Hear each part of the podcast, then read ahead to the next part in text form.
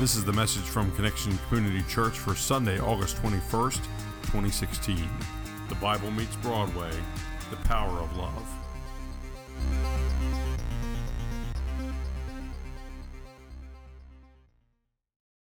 Good morning, Connection Church.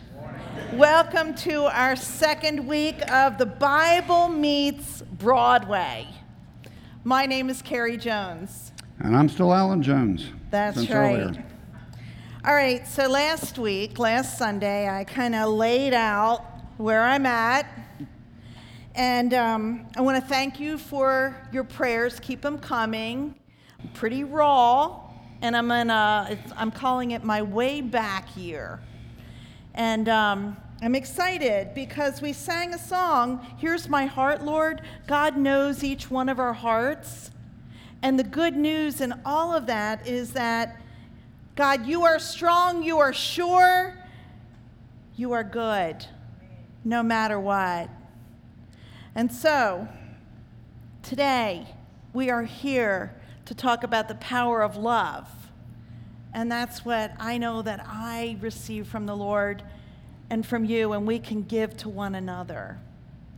So that's why we're here to open ourselves up to what God has for us, for the message that God has intended for each one of us, and to care for one another so that we can take that and go out into the world.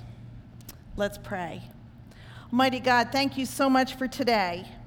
It's a day that you've made and a day where we come before you. God, Alan and I, we are sinners. We're saved by your grace, and we are humbly sharing your word today. Open us up so that we may be changed and transformed. And we pray this in the name of the Father, Son, and Spirit. And everybody gathered and said, Amen. Amen. So the Bible meets Broadway. During this series, we're taking a look each week at a popular Broadway show and then considering how its theme is dealt with in Scripture. This morning, we're going to look at the show Les Miserables. Les Miserables, also known as Les Mis. I love that show. Who has seen it? Wow. Yeah, yeah, a number of you. It is actually a musical. It's based on a novel written a long time ago by Victor Hugo. In fact, the novel was written back in 1862. And it's considered one of the greatest novels of the 19th century. Now, in March of 1987, it, the show opened on Broadway and it lasted until May of 2003. Total of 6,680 performances, the fifth longest running show on Broadway. We didn't see it on Broadway, we saw it in Philly, and it was so, so good. It was nominated for 12 Tonys, it won eight including the best musical and the song that Devin sang on my own is just a, an example of one of the great songs in that musical. There was a film version that was released in 2012, so if you haven't seen it, go check out check it out from Redbox so that you can uh, watch Les Mis because it won Academy Awards and Golden Globe Awards. So, set in early 19th century France against the backdrop of the early stages of the French Revolution, Les Mis is the, basically the story of a, a man named Jean Valjean, a French peasant, and his quest uh, for redemption after serving 19 years in jail, five for stealing a loaf of bread to feed his sister's starving son, and 14 for trying to escape. Jean Valjean though, had difficulty once he got out of prison finding work or lodging because he was forced to show his yellow ticket of leave card wherever he, he went, identifying him as an ex convict. Mercifully, a local bishop, a man of the cloth, offers him food and shelter. In return, the desperate and embittered Valjean steals some of the bishop's silver. When the police capture Valjean and bring him back to the bishop, Rather than convicting Valjean, he shows mercy by telling the police that the silver was a gift and then, in fact, giving him two additional pieces, two silver candlesticks. The bishop then tells Valjean that he, Valjean, must use the silver to become an honest man, and that he, the bishop, has bought Valjean's soul for God. Humbled by the bishop's loving kindness, Valjean resolves to redeem his past. He tears up his yellow ticket, thus breaking his parole, in order to give himself a chance to start fresh, a new life free from the stigma of his criminal past. And so, free from his past, Valjean becomes a wealthy factory owner. He also becomes the town mayor. In addition, he's able to pay forward the love that he received, that power of love from the bishop. He was able to pay forward that to those who he came in contact with. For example, at one point, he comes to the rescue of an impoverished prostitute named Fantine, who was a former employee in his factory. He took her to the hospital after she was hurt on the job, and he promises Fantine on her deathbed that he will forever care for her daughter, Cosette, who he takes as his own. Mm-hmm.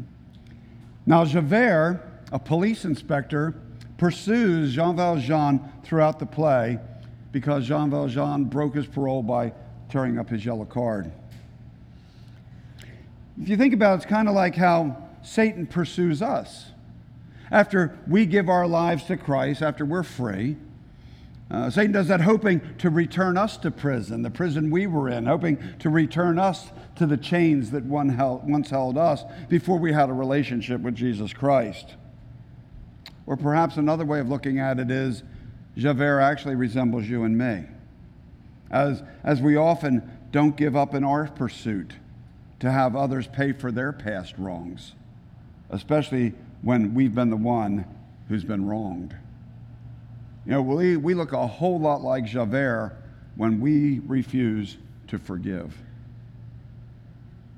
At one point, Valjean turns himself in when he learns that another man has been mistakenly uh, arrested because they think that it's Valjean.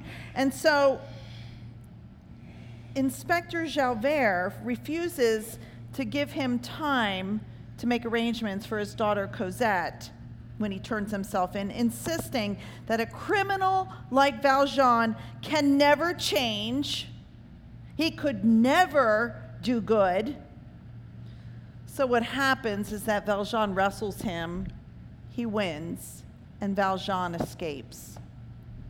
And so, then throughout the play, there's this ongoing struggle between Jean Valjean, representing the redeeming power of love, and Inspector Javert, representing an obsession with the letter of the law. It's a struggle that the Apostle Paul spoke about in the scriptures in Romans 8 1 through 4. So now, Paul writes, there is no condemnation for those who belong to Christ Jesus. And because you belong to him, the power of the life giving Spirit has freed you from the power of sin that leads to death. The law, there's that word law, that law of Moses was then able to save us because of the weakness of our sinful nature. So God did what the law could not do. He sent his own son in a body like the bodies we sinners have. And in that body, God declared an end to sin's control over us by giving his son as a sacrifice for our sins. He did this so that the just requirement of the law would be fully satisfied for us, who no longer follow our sinful nature but instead follow the Spirit. So the law can't save us, but there is someone who can. It's Jesus. I love the line, and in that body, God declared to end an end to sin's control over us. Sin cannot, does not control us when we are in Christ. Yes, we mess up. Yes, we are imperfect. Yes, we sin, but there is redemption in Christ. We are saved by Jesus' love, the power of love for each one of us. We don't have to stay in that terrible pit of a place. We can find our way out, but it's not us finding our way, it's the Spirit leading us, and it's Christ wooing us. It's that relationship. It's God's loving redemption in Christ versus the Old Testament legalistic law, which really lacks mercy because we can never do enough, but Christ paid it all for us.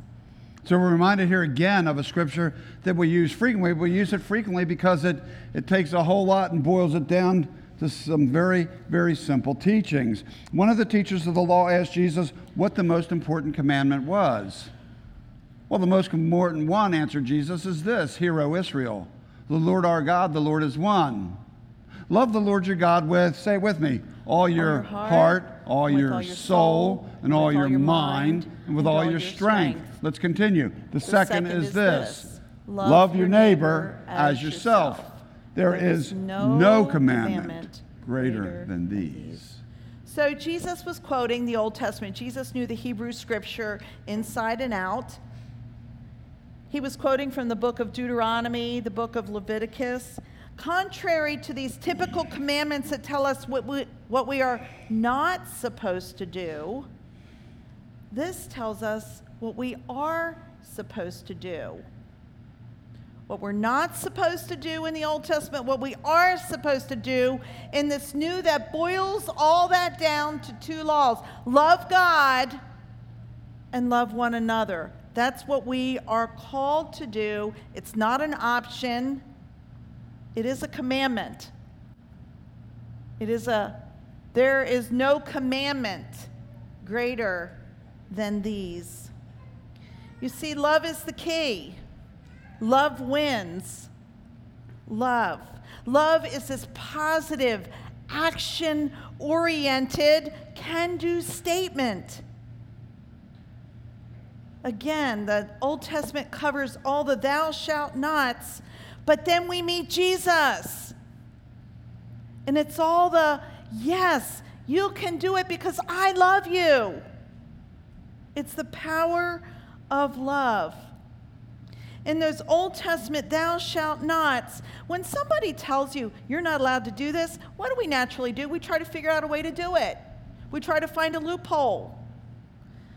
In this, tough to find a loophole. Love God, love one another. End of story. And that's the message to us love, the mm. power of love. Well, the guy tried to find a loophole. He said, Who's my neighbor? And Jesus basically told him a story that said, Everybody is. Back to Les Mis, the play. French Revolution has begun, and Inspector Javert has been captured by the revolutionaries, the other side. Valjean asks if he might be the one to execute Javert, and he's given permission.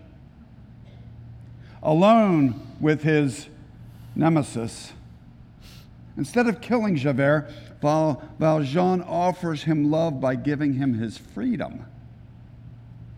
And in return, the inspector promises that he will never give up his pursuit of this fugitive, Jean Valjean, rejecting what he perceives as a bargain for Valjean's future freedom. He thinks he's trying to make a deal.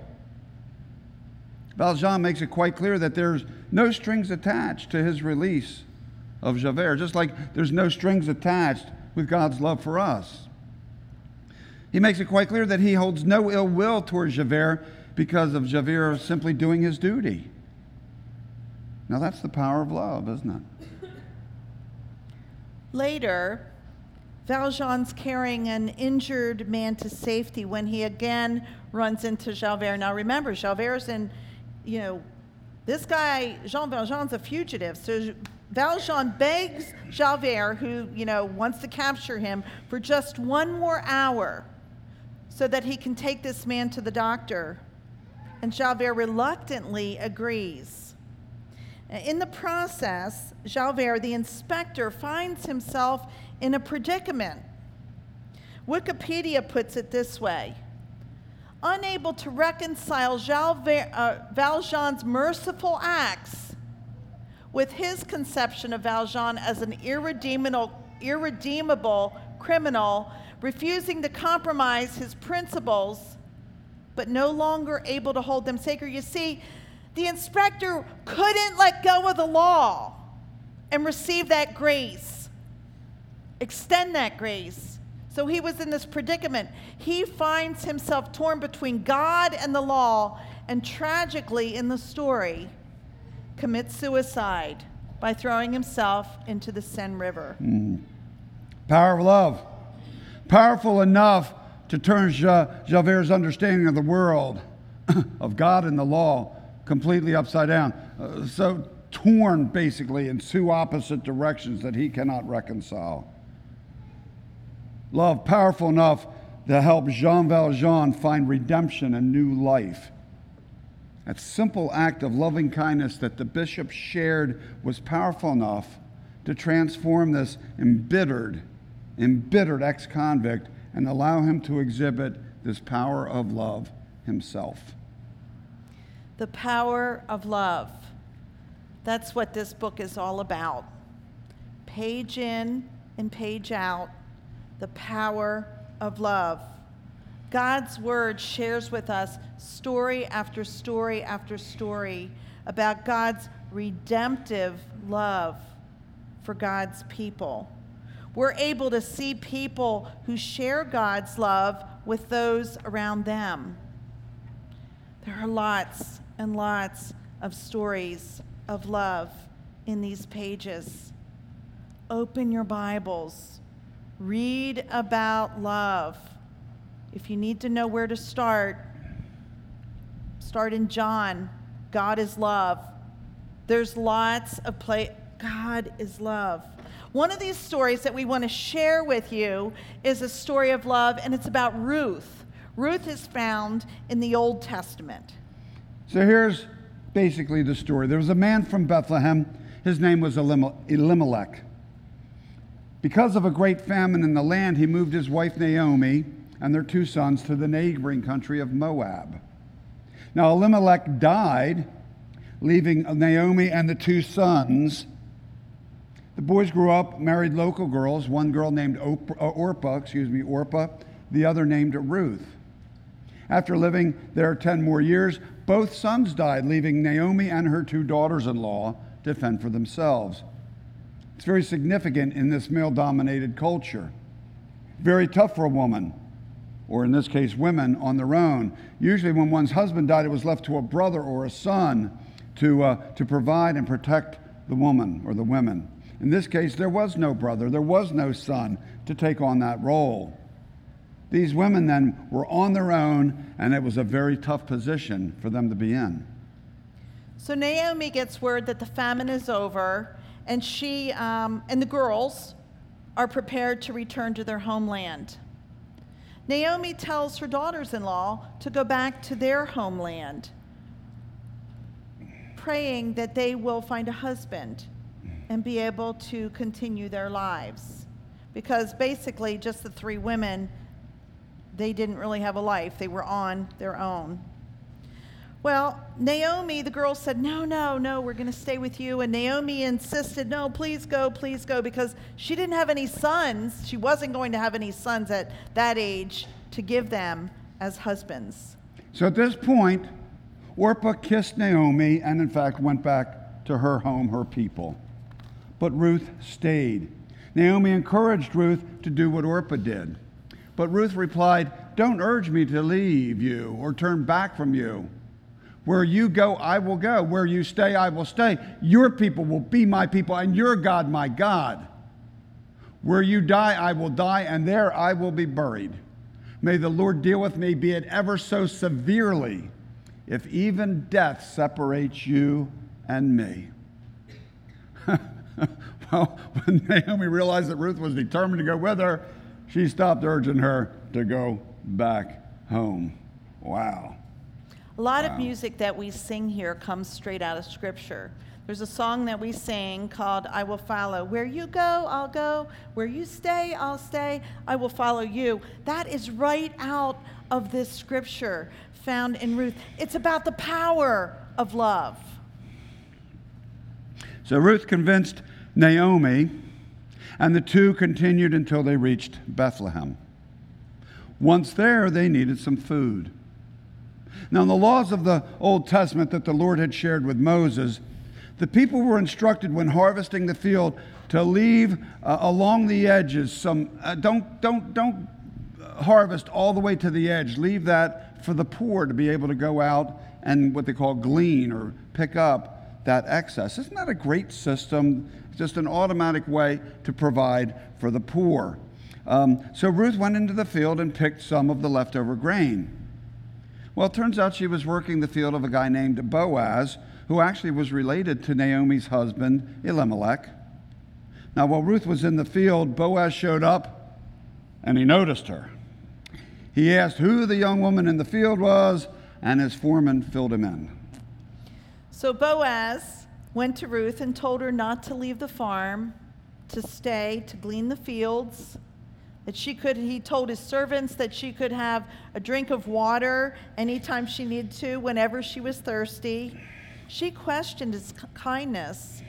And Boaz said that he had heard of what she had done for Naomi. You see, he had heard of her love for his mother in law, and he was so incredibly impressed. Mm. The power of love. I think it was more than just being impressed, but we'll go on from there. Boaz then shared some bread. I mean, it gets better. Shared with her. He told his harvesters not to embarrass her, but instead to help her by pulling out some, some extra stalks of grain for her to pick up. So now it's just not on the board. They're making some extra available for Ruth. See, here's the thing Boaz was um, Ruth and Naomi's, what they call in the Old Testament, their, uh, their kinsman redeemer. Kinsman redeemer. In, in that culture, there was a, uh, there, this would be a male relative, a kinsman, who, according to various laws of the Old Testament, I mean, this was uh, laid out in the Old Testament, that male uh, relative, distant as he may, it could be a distant relative, had the privilege slash responsibility to act on behalf of this relative who was in trouble, who was in danger, who was in need. And so this relative then sometimes, uh, or they had the responsibility to redeem, to care for, to salvage, to save, to buy back, to make good for this relative or for their property. Interesting thing here Boaz was the kinsman redeemer, but it wasn't too long after, he also was the husband of Ruth. And so through him, Ruth was rescued, redeemed, as was her mother in law, Naomi. That's the power of love. All right, so check this out. Ruth and Boaz had a son. His name was Obed. Obed, Obed had a son. His name was Jesse. Jesse had a son, his name was King David. And then we skip a number of generations right in the line Jesus Christ, the house of David. This is Jesus' lineage. You see, it's incredible. Jesus Christ was descended from Boaz, the kinsman redeemer for Naomi and Ruth. And then Jesus is the kinsman redeemer for you and me and the rest of the world. Because Jesus adopts us into his family. We're kin, aren't we? We're brothers and sisters in Christ. He's adopted us. And as such, when we get adopted, it's not, it's not halfway. We get full privilege, especially the privilege, privilege of being redeemed by the Savior, Jesus the Christ. Our sin debt paid in full when He died on the cross. You see, Jesus was able to do something we're not able to do. He was able to pay our sin debt in full. We can't do that. And when He pays that sin debt in full, that means God forgives us. Our biggest challenge then is to be able to forgive ourselves, to let go, let go of whatever it was. And we must remember, as we said before in the scripture, there is no condemnation for those who believe in Christ Jesus. And the challenge for us is that it's so contrary to the lies that the enemy speaks into us, the evil one, Satan, what tries to plant in our heads, whisper in our ears, speaks to our souls. We can't listen to those lies. Those lies that tell us that we're not good enough, that we're losers, that we aren't worthy. The thing is, we are worthy, but it's not because of what we've done, but because of what Jesus did. You know, we're, we're, we're worthy through Him because He's worthy. That allows us to be worthy through Him, worthy of God's loving kindness. You see, Jesus willingly allowed Himself to become the once and forever sacrificial lamb. The Old Testament sacrifice was very much a part, no more because He was the ultimate sacrificial lamb, one time done slaughtered on behalf of you and me, offering his perfect life as collateral to pay the price for the sin of our imperfect lives. And so Jesus is the kinsman redeemer for you and me. We're redeemed thanks to the power of love, God's love through Jesus Christ and the power of God's Holy Spirit. So when we are able to accept, fully accept the redeeming work that God has, the work of Christ in us, then we're able to share the power of love with others. In fact, when we experience that incredible redemptive love, we, we can't keep it to ourselves because we are forever changed. So, the question today, question today, have you experienced Jesus as your kinsman redeemer? Have you accepted the love that Christ has for you? No strings attached. There's nothing you can do to earn that. Jesus just loves you. Have you accepted that? If you haven't, perhaps today is the day. Don't wait. If you have accepted Christ as your Savior, as your kinsman redeemer, then the next question is who do you need to share that redem- who do you need to share that love with? Where are you being called to share the power of God's love? Where are you being called to introduce others to the kinsman redeemer, to Jesus? We're not suggesting that you go hit somebody over the head with the gospel. We're suggest, although perhaps, you know, sometimes we have to do that, but perhaps just be Jesus with skin on. Show the power of love in a world that is not very loving right now. There's so much hate out there. Be a vessel of love because we are called to do that. It is a commandment. Love God, love others. And that's just not people on the inside, that's everybody. That's everybody. So that's, that's our word for today the power of love. Let's live it, let's believe it, let's pray. Almighty God, um, it's easy to say, but sometimes it's pretty tough to share love, especially when we're being pushed Lord, use us as, as your vessels. And it's really not us at all, it's the Holy Spirit in and through us. God, I would pray that if there's anybody in this room that's questioning if God loves them, that they would go and receive prayer back in the prayer corner or come up on the steps and pray or just open themselves up in the seat to receive that redemptive love. They don't have to stay stuck in the stuck in the muck but instead receive freedom. Lord, we thank you for your Son Jesus and for the Holy Spirit. We pray all this in your holy name. Everybody gathered and said, Amen. Thank you for joining us for our podcast. For more information about Connection Community Church in Middletown, Delaware, please visit our website at justshowup.church. You can also call our church offices at 302 378 7692. Connection Community Church, connecting people with Jesus the life